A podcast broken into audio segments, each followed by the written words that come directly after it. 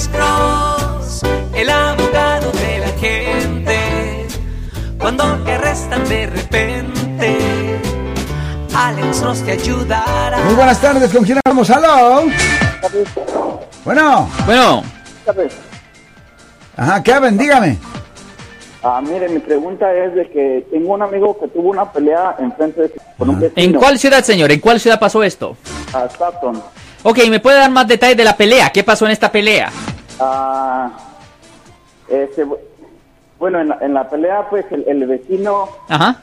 este, él creyó que ah, mi amigo le estaba pegando a su hijo, pero no es así. Su Ok. hijo parece un niño de unos 8 o 9 años, salió de su casa Ok, un niño de 8 o 9 años, ajá. y mi amigo fue a recogerlo. Sí, señor.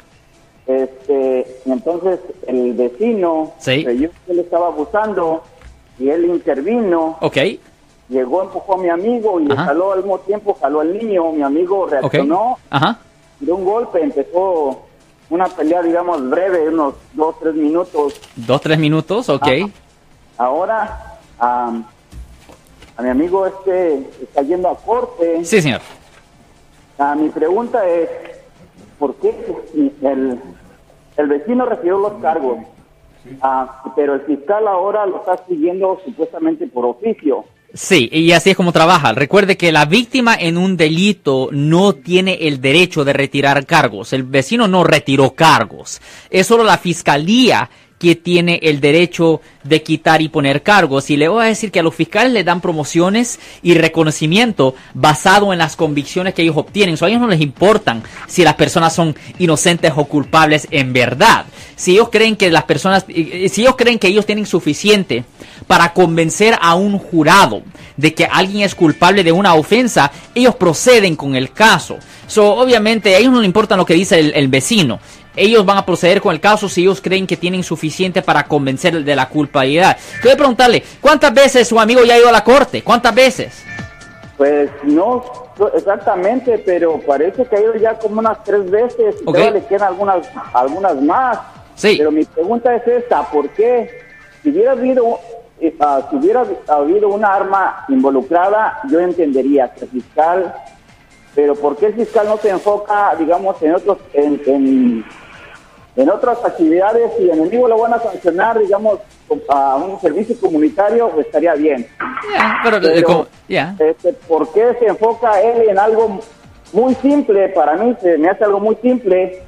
Si le dieran un castigo o algo, ah, ahí quedaría la cosa. Pero ¿por qué hace Ajá. que estar gastando tanto dinero en la ciudad por algo tan simple? Si hubiera habido un arma involucrado, lo entendería, pero Sí. si no es así, Pues le voy a decir una cosa, desafortunadamente, y esto lo he dicho varias veces en el aire, a los fiscales, los fiscales obtienen ciertos beneficios en hallar a las personas culpables por haber cometido delitos.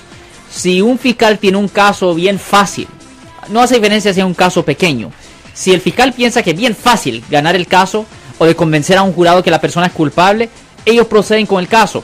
Si usted nota la corte criminal, en la corte criminal casi todos los jueces, casi todos los jueces son ex fiscales. Casi todos los jueces son ex fiscales. Eso es parte de la carrera de ellos, en efecto, de tratar de condenar la más gente posible para que un día puedan llegar a ser el, el fiscal del condado o mejor llegar a ser un juez potencialmente y poder subir políticamente. Es un deporte desafortunadamente. Esta cosa, yo sé que el mundo en general, la, la población que es acusada por haber cometido un delito, por haber cometido un, re- un error, sufre de esto, pero los fiscales ah, se benefician de esto. Esa es la realidad de la situación. Es parte de la carrera de ellos. A ellos no le importa la verdad. Si ellos creen que tienen la habilidad de convencerla, como dice mi mamá, lavarle el coco, convencer a un jurado que la persona hizo algo, aunque la persona no lo hizo, ellos proceden con el caso.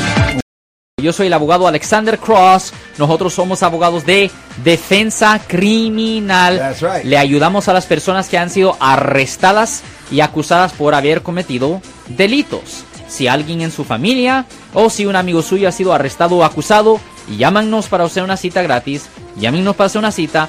Ese número es el 1-800-530. 1800. Estamos aquí en toda la área de la Bahía.